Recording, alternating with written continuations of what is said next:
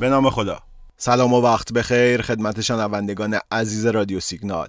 محمد رضا مکرم هستم و با یکی دیگه از سری برنامه های تحلیل و بررسی بازار بورس تهران امروز یک شنبه 19 اردیبهشت 1400 در خدمت شما.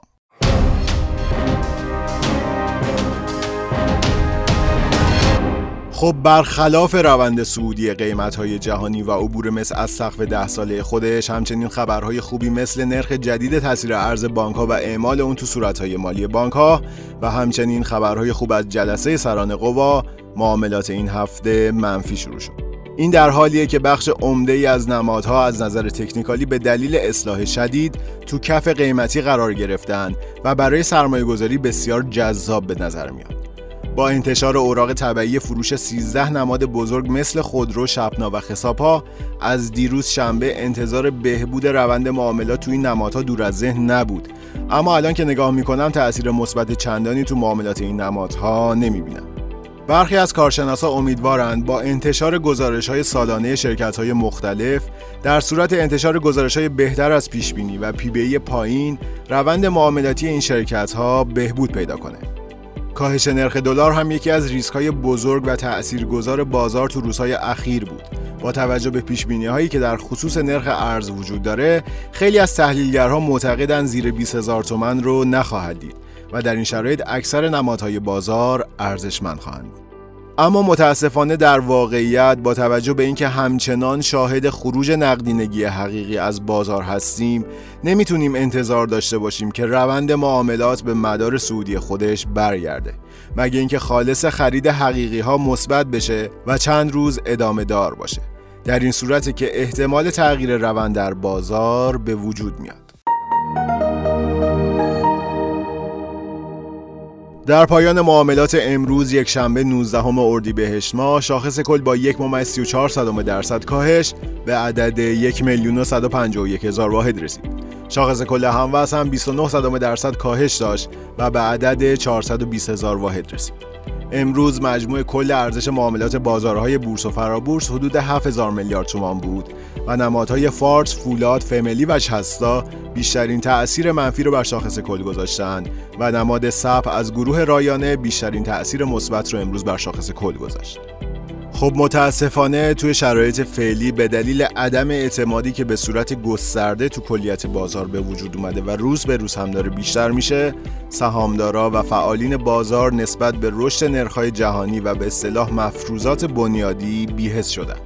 در واقع وزنی براشون قائل نمیشن و فقط به روند کلی بازار نگاه می‌کنن. اگر چند روز تقاضا تو بازار شدت پیدا کنه اقدام به خرید می‌کنن و در صورت ادامه دار بودن شرایط فعلی ترجیح میدن کنار بشینن. در کل به دلیل جو روانی منفی و فشار روحی ناشی از زیان انتظار نمیره سهامدارا به تحلیل ها اهمیت بدن.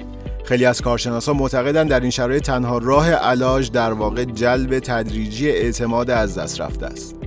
خب از لحاظ تکنیکالی کف قبلی شاخص کل که طی 8 ماه گذشته به ثبت رسیده در حدود 1 میلیون تا 1 میلیون هزار واحد قرار داره. از دست رفتن این ناحیه حمایتی برای شاخص کل در واقع متقارن میشه با از دست رفتن حمایت های میان مدتی بسیار مهم برای نمادهای شاخص ساز مثل خودرو.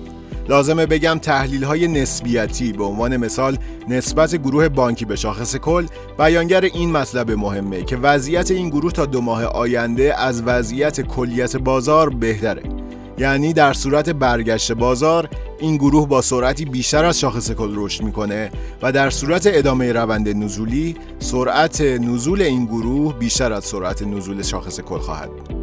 پس میشه اینطوری نتیجه گرفت. سرمایه گذارانی که توی مقطع فعلی تمایل به خرید دارن بهتر گروههایی رو بررسی کنند که نسبت به کلیت بازار شرایط و نقشوندگی بهتری دارند اما در مورد دلار آزاد.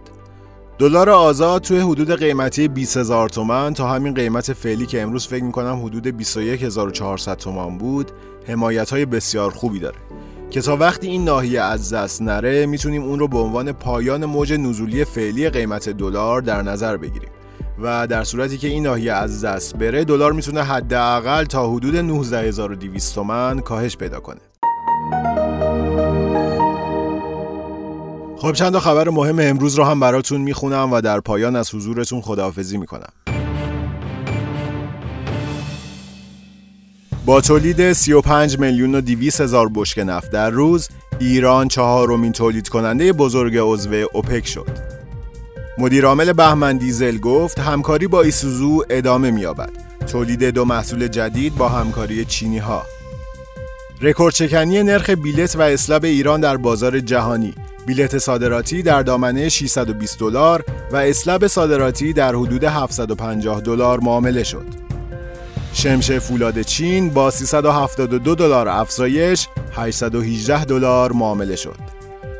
وزیر خزانهداری دولت ترکیه گفت پلتفرم های مبادلات رمز ارز در ترکیه ملزم خواهند شد تا مبادلات رمز ارز به ارزش بیش از ده هزار لیر ترکیه را به دولت ترکیه گزارش دهند.